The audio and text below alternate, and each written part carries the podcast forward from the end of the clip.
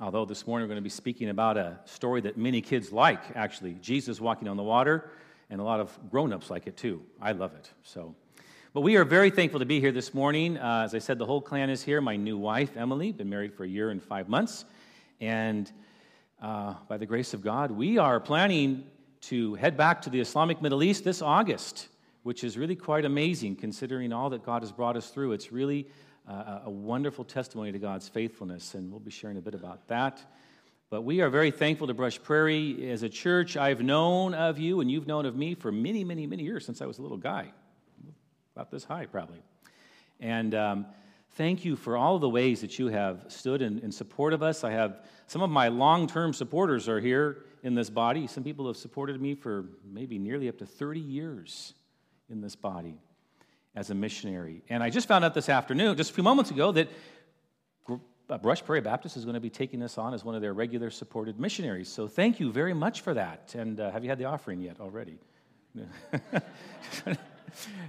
I mean, this is, we're very thankful for that. You guys have been a real help to us. About two and a half years ago, when my wife Beverly went home to be with the Lord, very suddenly and very unexpectedly, we found ourselves in, uh, back home in the States only for a few days, in a new place, in a new house, without any furniture or anything.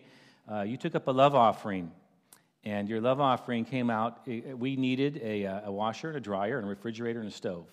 And your love offering came out almost to the exact dollar of those four items, which we had purchased just a few days before the offering came, saying, Lord, please bring that because we needed all those things. And God has been so good to us and so faithful to us, and that's what I want to talk about this morning. Um, if you missed the Sunday school hour, I'm sorry. I think it might be recorded, but um, Emily, my dear wife, my better half, spoke there about how the Lord's brought her uh, through some of her things, uh, the death of her husband, Chris, and how the Lord brought us together and, start, and is uniting us and merging our two families with a desire to go back to the Islamic Middle East to work with Syrian refugees.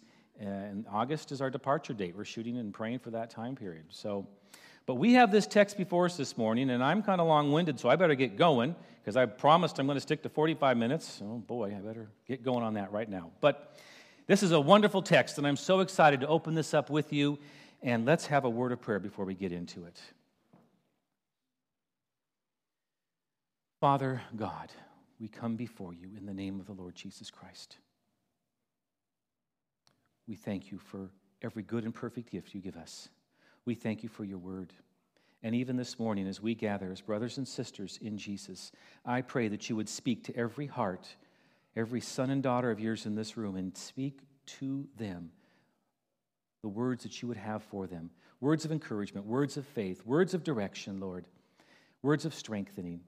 Lord, even a word of rebuke if that is if your purposes in each person's life. We pray that you would accomplish your kingdom purposes. We pray that you would build up your church. We pray that you would send forth laborers into the harvest field.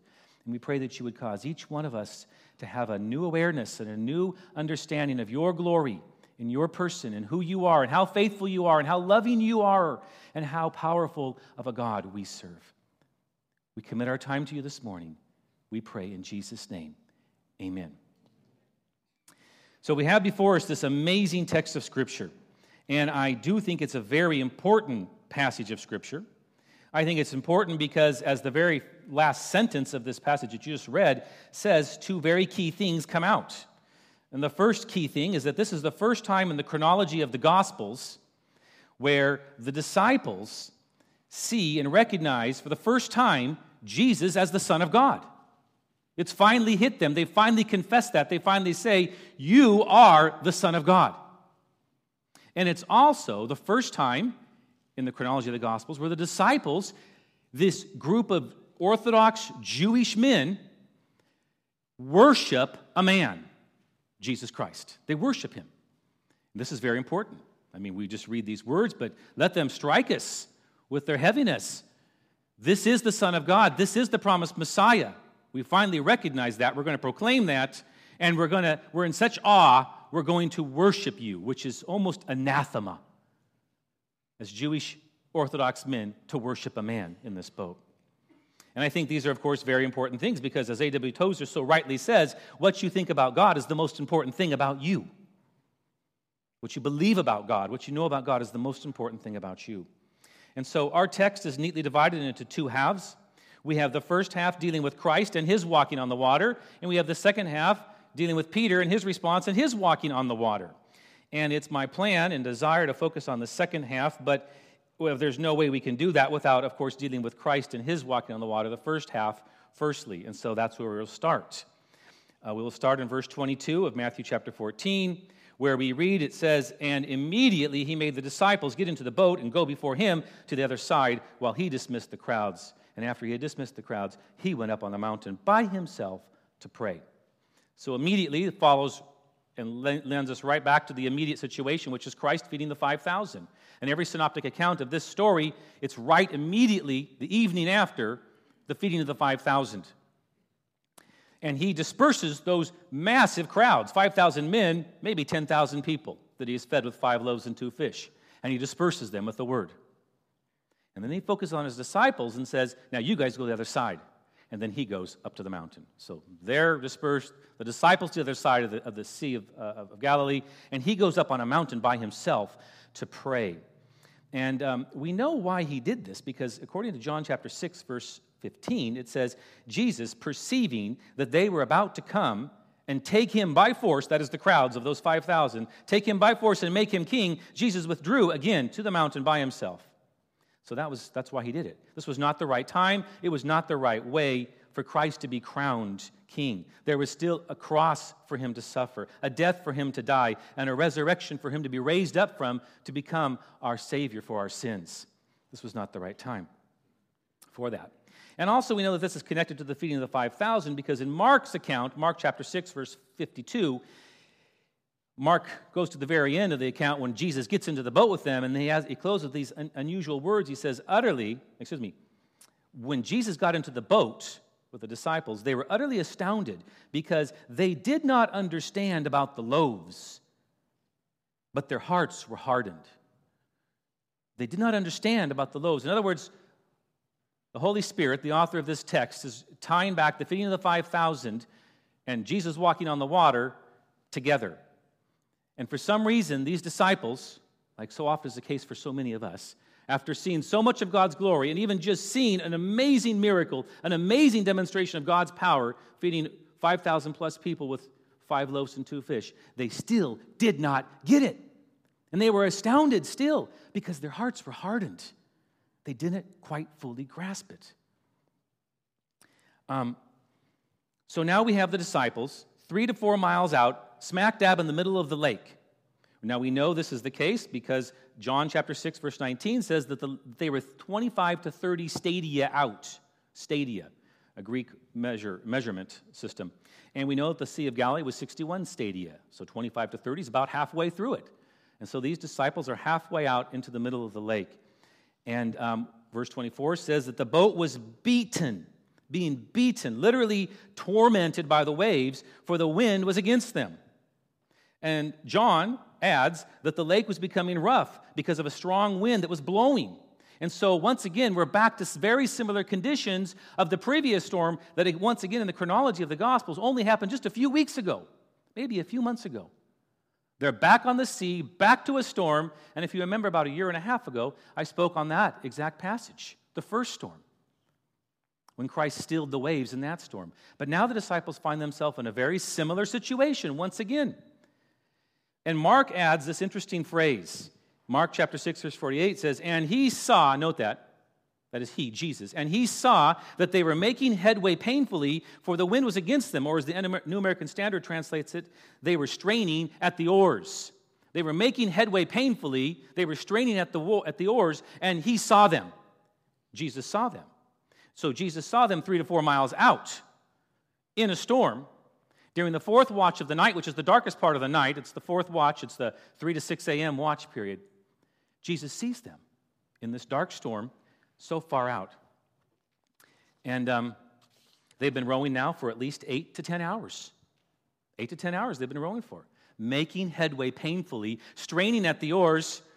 Now, I don't know, I don't do a lot of rowing or that kind of stuff, but three miles in nine hours, how would you rate their success? I mean, are they making great progress? They're not getting very far. Straining at the oars, making headway painfully is a very good description of what's happening to them. And it appears to me that the Holy Spirit wants us to know and feel that there was a growing sense of despair, of exhaustion, and even fear amongst these men. They were growing weary. And when Jesus does eventually come to them, he appears to them as a ghost coming to them. And in their culture, in that context, that would be kind of like an, an omen of impending doom if you see a ghost coming towards you. It's like an moment of impending doom. Things are not going well. We're tired. We're exhausted. It's late. We're not making any progress. And here comes something like an apparition towards us. What's happening? Um, eight to nine hours in a storm is a long time. And sometimes in the Bible, it really seems that Jesus appears to take a very long time in coming to the rescue and help of his, of his servants, does he not? Have you ever felt like that? I think of Mary and Martha when they sent word to Jesus about their brother Lazarus in John chapter 11. They sent word very cautiously, very carefully, very earnestly to Jesus Jesus, he whom you love is sick. And when Jesus heard it, it says he stayed two days longer. He stayed two days longer. But he had a purpose then. He had a purpose that he would glorify himself and glorify his Father through the, through the death of Lazarus in a way that nobody could ever imagine. And he has a purpose in this situation as well, a purpose now, right here and now. But in verse 25, we're told that in God's perfect time, during the fourth watch of the night, and in his perfect way, in a totally, really unexpected way, Jesus comes to them walking on the water. And I know we all know this story. We know it. We know it from Sunday school. We can all picture in our minds that little flannel graph, you know, with you know Jesus put up there and his cape flowing and the disciples. We can all see it. We, we, it's all, we know the story like the back of our hands, so we think. But try and put yourself back in that situation. Who would ever think that this manner of rescue would come to us? that Jesus would actually come walking on water to his disciples. So in verse 25, Jesus comes to them and he does three things he calms them, he comforts them, and he commands them. He calms them, he comforts them, and he commands them. He calms them with his voice. The text says, and Jesus spoke to them. And I don't know about you, but when I find myself in very difficult troubles, things that are way over my ability, that are hurting, that are painful, to hear the voice of Christ. What an amazing thing to hear Christ's voice come to you in your trial and your trouble. Be still, Scotty, and know that I am God. Or cease, be still, wind and waves. Or in this world you will have trouble, but do not fear. I have overcome this world. It's great to hear those kind of words in our troubles, in our, trial, in our trials, and difficult times. And that's what he did. He calmed his disciples with his voice, he comforts them with his presence. He says, Take courage, it is I. And those Jewish ears would hear, It is I, I am. They would hear that. This is one of those allusions to the great I am of the Old Testament. Jesus using this phraseology as he talks I am. Take heart, disciples. Do not fear, it is I, I'm here. And then thirdly, he commands them to trust him. Do not fear. Because this was a fearful situation. And they're afraid. And that's why God said, that's why Christ yells out to them, says to them, do not fear. Um, we often need to hear that. I don't know about you, but as a missionary to the Arab Muslims in the Middle East for 28 years, I need to have that in my repertoire of verses that I have down all the time. Isaiah 41:10, "Do not fear, for I am with you. Do not anxiously look about you, for I am your God. I will strengthen you. Surely I will help you. Surely I will uphold you with my righteous right hand." I've counted 191 times that I've counted in the Bible where God tells his servants, always his servants, his close ones, the ones who love him, his faithful people like Paul and the prophets, do not fear because they find themselves in fearful situations. 190 times. And almost every time, that command comes with the promise, For I am with you. I'm with you, which is a great comfort as well to our hearts. And so often in the Middle East, I've had to take out verses like that as I found myself in scary situations with people I'm sharing the gospel with who maybe absolutely reject what I have to say. Or secret police who are interviewing me and wanting to kick me out of a country because of, of the gospel. Very often I found myself in situations like that. But we have this command from Genesis to Revelation from God to his servants do not fear, for I am with you. And we need to hear it time and time again. But by walking out on the water to his beleaguered and bewildered disciples, Christ reveals two key aspects of his person to them one, his power, and two, his loving care, his loving kindness. Um, very simply, these are not, this is not rocket science, but I don't know about you guys, but I find myself needing to go back to the basics time and time again in the Christian life. Jesus, his power, his faithfulness, his loving care for me are things that I need to have daily going through. And so, what he does when he comes out of them, he does. He demonstrates very clearly his divine nature, his power. Who could do this? No prophet in the whole Old Testament ever did this. Not Elijah, not even Moses, not David. No one did this walking on the water. Who can do this? Only God's powerful Messiah, only truly the Son of God. Only someone like that can do this. In John chapter 20, verse 30, you know, John, the Gospel John also records this incident. But John says of all Christ's miracles, he says uh, in John 20, 30, he says, These miracles are written that you may believe that Jesus is the Christ, the Son of God, and that by believing you may have life in his name. This really happened. Jesus Christ really did walk on water. This is not just a story, an analogy, a, a picture. It really historically happened. That's why we worship Christ in many ways, his divine nature, fully God and fully man. Miracles in Muslims. One of the things that I share with Muslims all the time in the Middle East is the divine nature of Jesus Christ. They believe he was just a man. He was just a man, he was just a good prophet. And so, one of the things that I love to do, and actually that ministers to Muslims and is an effective tool in Muslim evangelism, is take them through all of the Gospels where Jesus just did it. He just walked out. He did not walk out, isn't Allah, with the permission of Allah. He just walked out. He didn't say, with the permission of Allah, Lazarus, come out from the grave. He just said, Come, Lazarus, come forth. And I take my Muslim friends back to all of the miracles of Jesus and I say, see what he does. See what he did. No man ever did this, not even any of the other prophets. Jesus is totally different from anyone else in this capacity. I emphasize very much, I referred to this in Sunday school class, that he's not just a prophet, he's much more than a prophet. I often emphasize the fact that Christ is raised from the dead. All the other prophets, and they recognize this, they have tombs. They know where Abraham's tomb is. It's right there in Hebron. They call it their tomb. There's a mosque built over it there. They know where Jonah's buried in Nineveh. They know where all of the prophets are. Even their own prophet, Muhammad, is buried in Medina. They go to visit his tomb. But I emphasize with Muslims, Jesus is not buried in the ground. And Islamic theology recognizes that and knows that. They know Jesus is raised up. And I say, He's the only one alive. Christ is alive forevermore. And these are tools that I share with, with Arab Muslims. So his power is here. But secondly, his loving care. I think the disciples must have been thinking, well, well, if Jesus was here with us like he was just a few weeks ago, everything would be all right. But he's not here physically with us anymore. Remember in the first storm, Christ was in the boat with them, sleeping. Remember that? In this storm, he's not there. And the disciples said, must have been thinking, he's not here. He can't help us. He can't even see us. But actually, we know from Mark, he could see them. Christ was watching them totally. You see, in the first storm, Christ was in the boat with them. And in this storm, he's on a mountaintop far away. In the first storm, the truth of Christ's presence with us in trouble is emphasized. And, in this storm, the truth that we're never too far beyond his ability to reach us and bring help or aid is exemplified.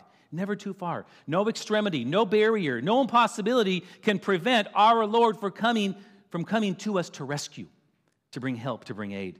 Nothing. He saw his disciples and he came and he sees you in your various trials and difficulties and struggles and sorrows and hurts and pains and betrayals. He sees that all. And he is able to reach, he's able to come to you. Even when you're going through life and you're feeling it is hard.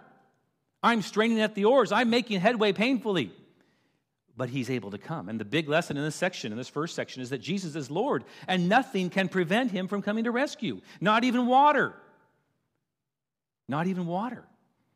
Not even a Jordanian jail where you find yourself suddenly without your wife and family even knowing that you're there. Not even a betrayal. Not even the sudden, unexpected death of your wife that hits you in a totally unexpected way and knocks out of equilibrium all of life that you kind of as you knew it. He is able to meet us. And I think this is very important. Do you see that? Do you know that in your struggles right now, in where you're at? Do you know that? Do you believe that?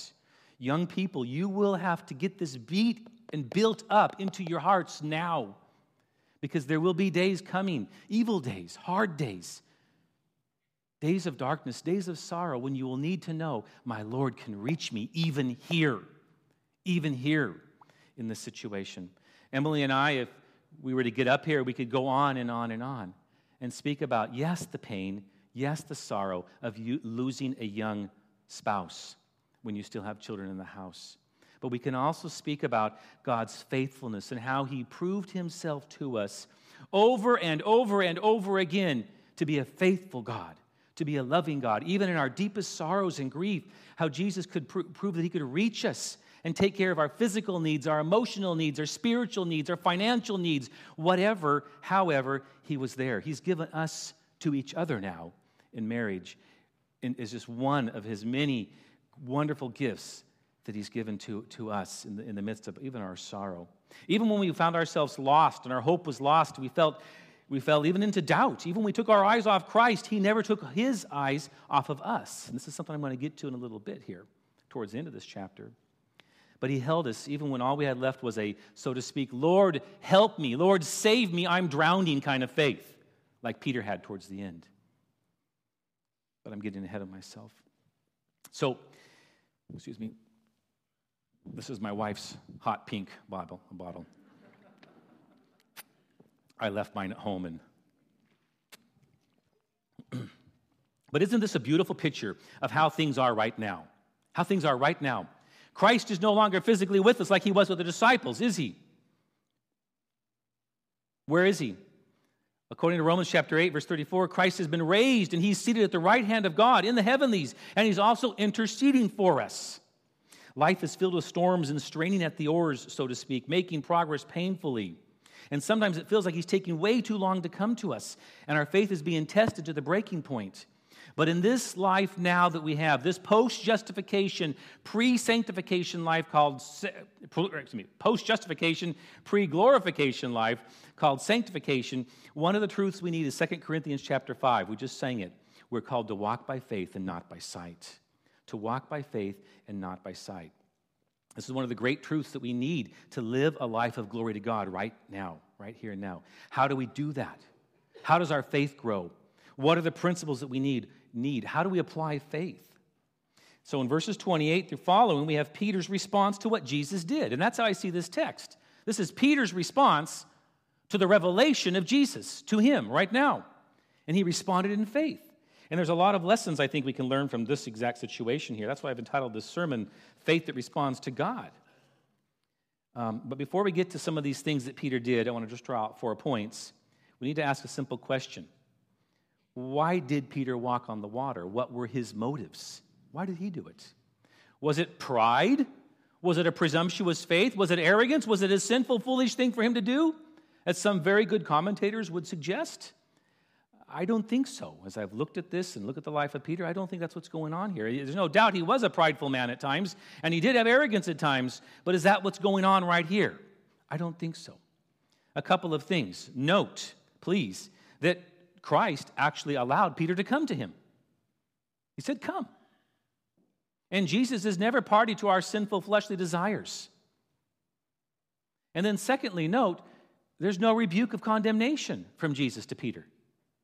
Just a gentle reminder about his little faith, which, by the way, is a significant increase from his no faith in the first storm. So, um, just, a, just a gentle word. Um, and then look at Peter's character. Peter himself, his character is well known in the New Testament. He was a zealous man, he was all in or all out. Uh, he always wanted to be near Jesus. Someone has said that Peter followed so closely behind Jesus that whenever Jesus stopped, Peter bumped into him. And I think that's probably true if you look at his, his thing. And, and I, this is not a bad thing. You see, I think that Peter recognized something that we don't always recognize. That is that Christ's life was a paradigm for his own life. He was to emulate Jesus. Or as Paul would say in 1 Corinthians chapter 11 verse 1, imitate me as I imitate Christ. Or as John would say in 1 John Whoever says he abides in him ought himself to walk in the same manner that he walks, that he walked. And that's what Peter's doing. So I think Peter's faith, faltering though it was, pleased Christ. It was Peter's way of responding to what Jesus had just revealed about himself to him and the disciples. It was his way of saying without words, Lord, I know that you are Lord of all. And I really want to experience that in you. I want to live for your glory. I love you, Jesus. Call me to be with you no matter what the cost. And I want to be there, Lord Jesus. Even if it means walking on the water, on the waves. I want to do that for your glory. But like Peter, our faith grows through adversity and through, and through our experiential walk with our Lord Jesus Christ and through the trials we go through. And so we have these lessons, and there's much we could say about this on the whole Word of God, but we are right here in this text, and so I want to keep my thoughts limited to what's here. And I have four, four basic lessons from Peter's response of faith to Jesus. Number one, his faith, this is very simple, but his faith responded to Jesus. His faith responded to Jesus. Verse 28 and 29 says, Lord, Lord, if it is you, command me to come to you on the water. And he is, has, and then it says, and as he was going to Jesus. Lord, if it's you, command me to come to you. And he was going to Jesus. It's very clear. I can just see it in the text. It's a very Christocentric faith. It's not Oprah Winfrey's faith in faith. It's not Walt Disney's just believe kind of faith, which is really a faith in yourself. It's not Islam's blind faith, but it's a radical Christocentric faith. And that's, and that's when I talk about faith, I'm thinking for the Christian, our faith must have an object, and that object is forever and always Jesus Christ. That's it. My definition, my working definition of faith is faith is trust in, commitment to, and dependence upon the person and work of Jesus Christ. Faith is trust in, commitment to, and dependence upon the person and work of Jesus Christ. You should write that down. That's a good definition. It's a faith that looks to Christ. It's a faith that looks to Christ. Like Hebrews chapter 12, verse 2 would say, we are to run with endurance the race that is set before us, looking to Jesus, the founder and perfecter of our faith. Looking to Christ. A faith that runs with endurance, looking to Christ. Looking to Christ in His Word looking to Christ and his promises, looking to Christ and his work on the cross for us, for my sins, to grant, my, to grant me forgiveness and righteousness and right favor with God, to give me a right standing before God so that I can enter into the throne room and pray during a time of need. Looking to Christ expectantly. If God be for us, who can be against us? He who did not spare his own son, but delivered him up for us all, how shall he not also with him freely give us all things? Looking to Christ in a first love relationship that's the focus of a Christian life. This is what it means to be a Christian. This is eternal life. John chapter 17, verse 1, I think it says, or verse 3, 1. This is eternal life that they may know thee, the only true God, and Jesus Christ, whom thou hast sent. Knowing Christ, a focused on Christ. Who or what is the focus of your life? Who or what are you living for? Who or what are you actively depending upon? And if your answer is anything other than Jesus Christ, it's not going to be strong enough to save you eternally from God's wrath for your sin. Secondly, Peter's faith responded to the word of God. Verse 29 Come. It's a very simple word. But the Lord of the universe says to Peter, Come. Romans 10, verse 17 says, So then faith comes by hearing, and hearing the word of Christ. And one other aspect of faith is that faith is our response to the revelation of God. When God reveals himself to you through the word, what is your response to that? Will you trust him? Will you obey him? Will you do it? Whatever it is he asked you to do. In this case, it was a simple, clear, one word command Come, Peter. I'm the Lord of the universe. I can walk on water, and I command you to come on water. Will you do it, Peter? Will you step out of the boat? Will you come? Peter responded to the word of God. You know, we too, as the Christian church, we've been given a few words, have we not? Peter was told, Come. And we have been told, Go.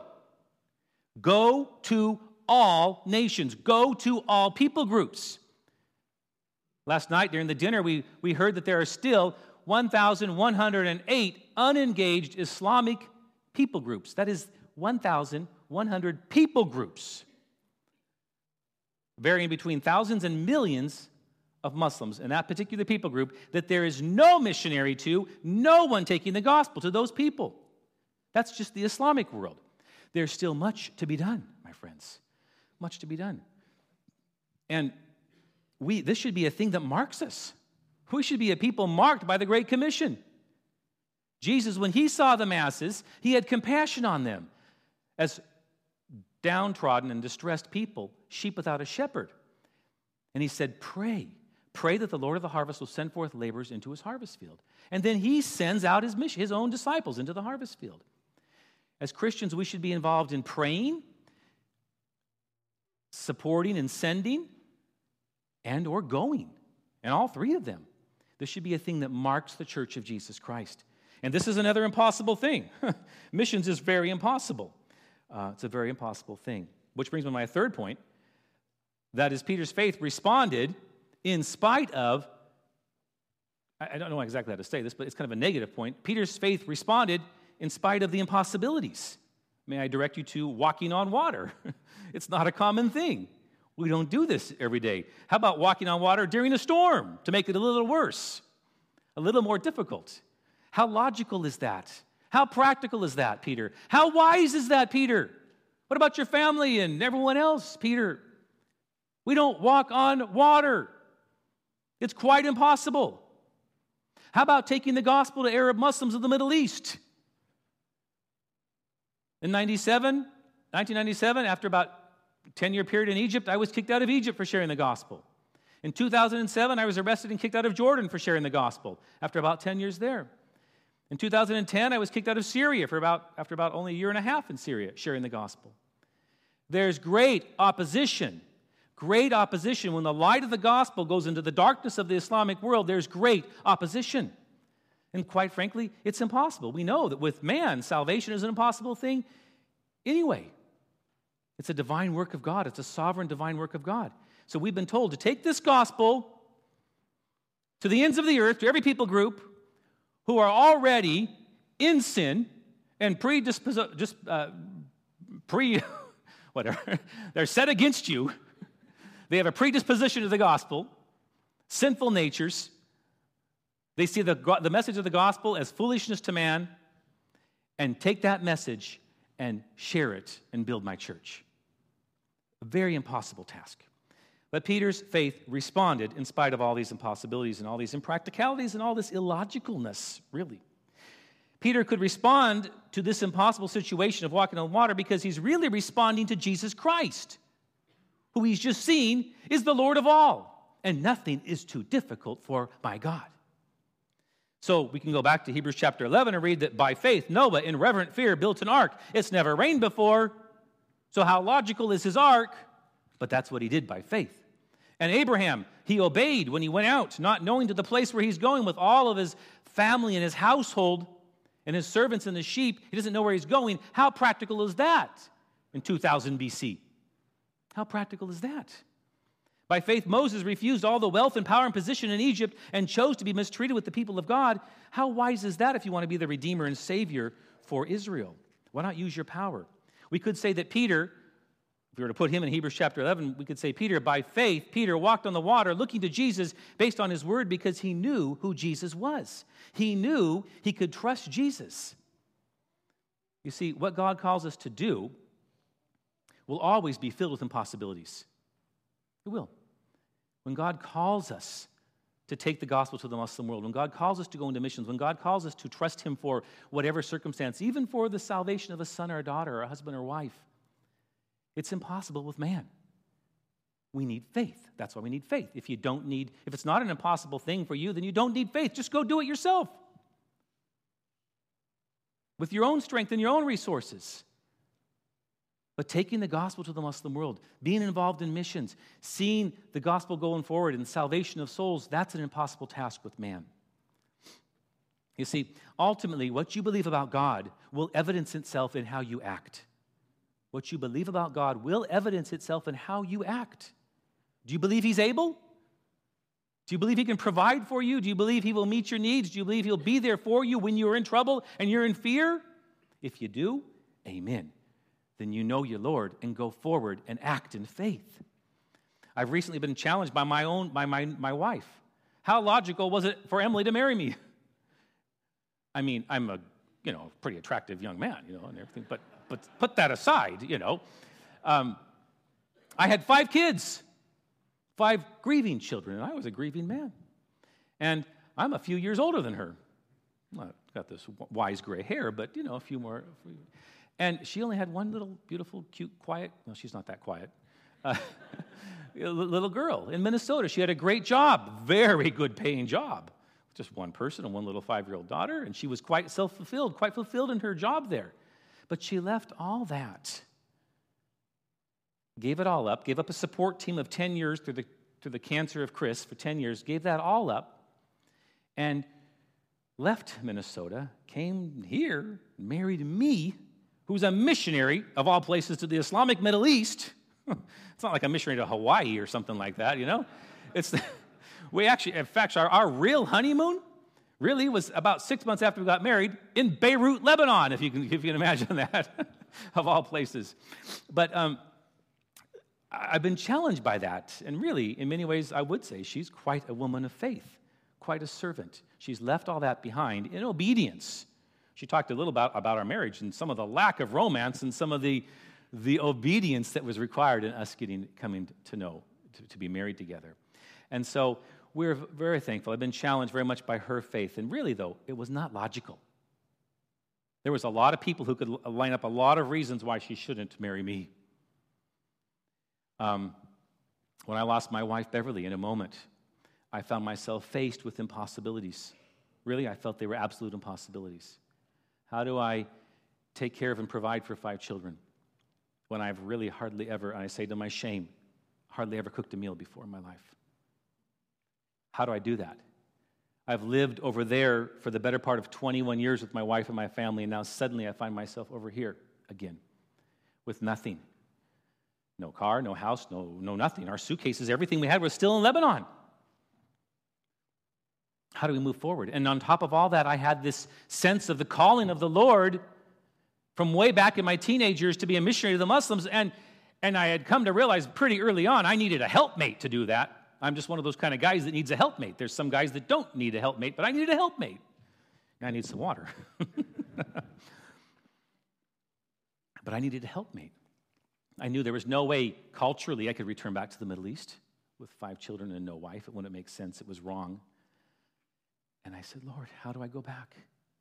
How would you have me go back? And now it's been two and a half years by the grace of God. And here we are. All praise and glory and honor to the Lord Jesus Christ. He's sending us out again. And that's really quite an amazing miracle. It's quite an impossibility with man, I feel. And, uh, and when you think of knowing who I really am, someone to actually marry me, that's even more impossible.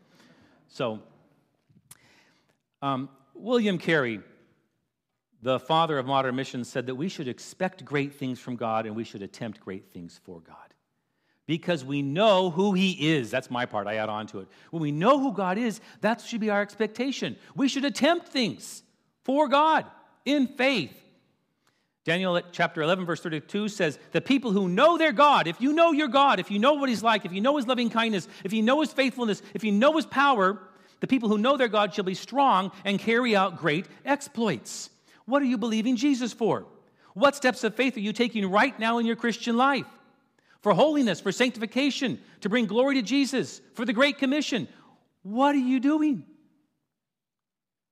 What great exploits are you asking Jesus to give you? Last night, Tim Stevenson spoke during this message and he said, If all of your prayers were answered today that you've already prayed, yes, if they were answered, yes, what would be changed? Would just your little family be changed? Or would the nations be changed? What are you praying and asking God for? We have a great God, a powerful God. We should be asking and expecting great things from our Father. And lastly, faith, this is the fourth point faith does not respond to the waves or to the circumstances. Verse 30. But when he saw the wind, he was afraid. When he saw the wind, he was afraid. when he saw the effects of the wind, when he saw the waves coming up, when he saw the circumstances, when he saw what looked like a really bad situation, he became afraid. But when you step out in obedience to what God and faith, to what God has called you to do, really the waves are none of your business. They're not your business. Keep your eyes focused on Christ.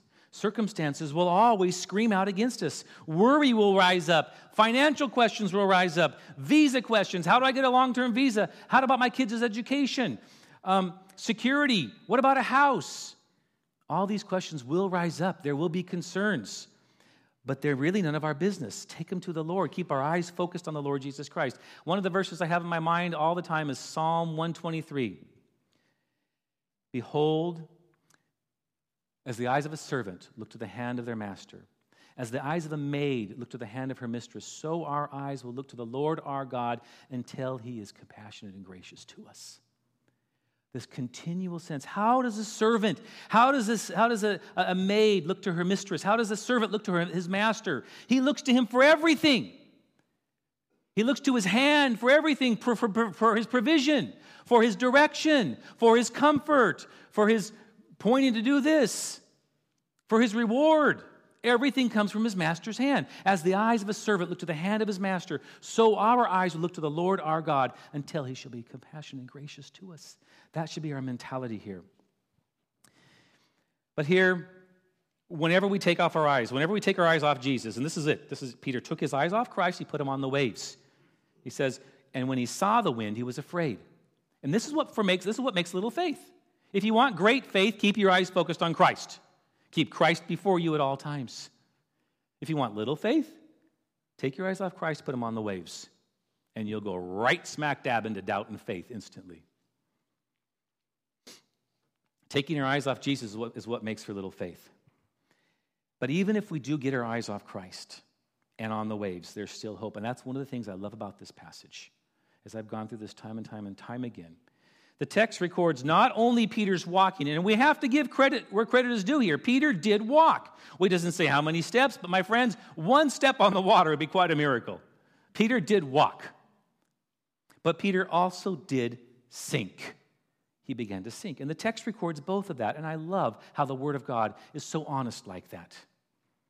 Still in verse 30, and beginning to sink, he cried out and beginning to sink, he cried out. The text does not glorify Peter in his water walking or any of his good works or anything good he does, nor does it condemn Peter for his weak faith and when he falls, because this story isn't ultimately about Peter. It's ultimately about our powerful and loving Savior who is always there to rescue his fickle disciples who have no or little faith. It's about our Savior, it's about our mighty Savior. One of the major lessons in this whole section is that even if we take our eyes off Jesus, even if we fail, even when we fail, and we begin to sink, he never takes his eyes off of us. It's so clear. Jesus doesn't take his eyes off Peter. He doesn't hit him. He doesn't yell at him. He doesn't rebuke him. He's right there immediately. And all Peter does is he goes back to step number one. What's step number one? Faith and trust in the Lord Jesus Christ. When our faith fails and we fall, He's still a faithful God. And even in spite of our little faith, He's always there. He's always there to be Psalm 46, verse 1, and a very present help in trouble. When you find yourself moving out into doubt and moving, looking at the waves and beginning to sink and your faith is faltering, cry out like Peter did Lord, save me. Lord, save me. There's no need to have a really an, an eloquent prayer here.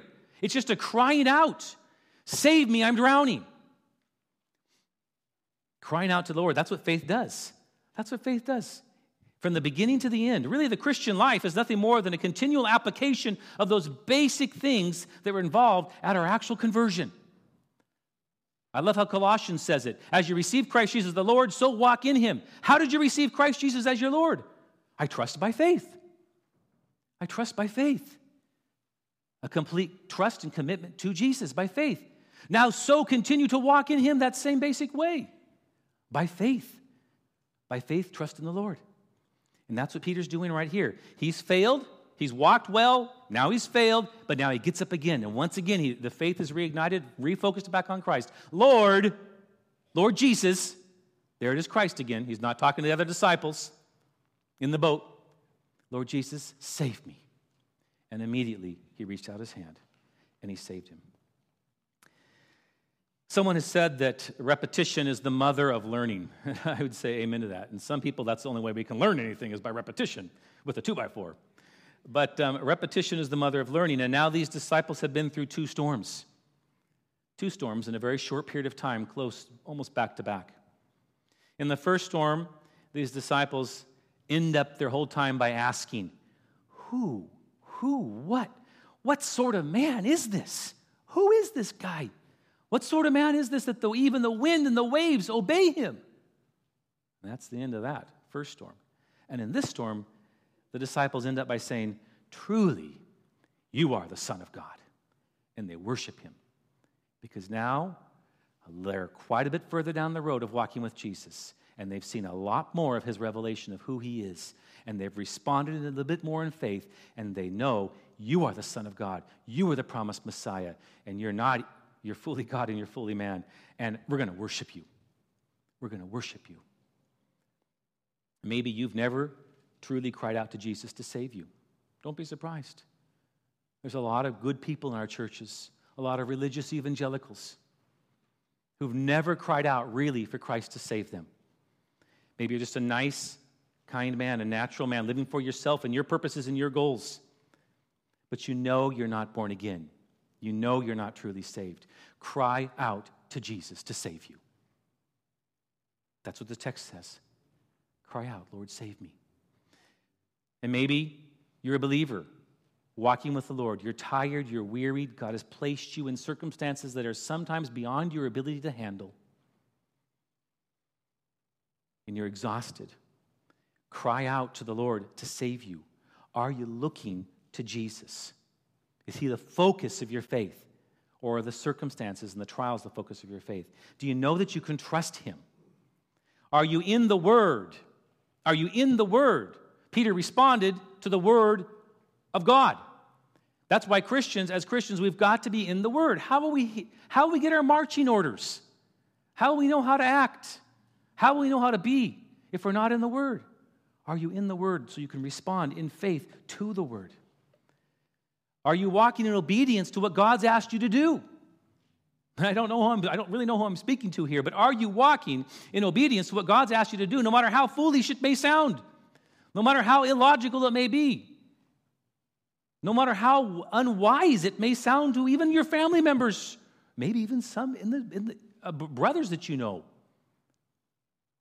Sometimes that's what God calls us to do give up things give up our bank accounts, give up our houses, give up our retirements, and go serve the Lord in whatever capacity He may be asking you to do. And lastly, are you focused on the circumstances or the stormy winds? And are you focused on the circumstances and the stormy winds? Or are you focused on the Lord of the circumstances? Remember, they're really, they're none of your business. The circumstances are not, the waves are not your business when you step out in obedience to what God has called you to do. Take your eyes off the circumstances and actively focus them on Christ. His love for you, He will never let you go. And His power to reach you again in any circumstance, in any situation, trust Him again with your whole life and move out in obedience. Let's pray. Father, I thank you so much for this opportunity to look at this text. And I pray, Lord, that you would have accomplished and still be accomplishing your purposes in all of your people. That you would build up faith in you in us. That we would have be a people with that continual gaze to you in our circumstances, in this times of sorrow, when we're smitten down and we can't tell top from bottom, that we would look to you with a real focused gaze of faith and trust in you. I pray that you would accomplish your purposes now. In Jesus' name we pray.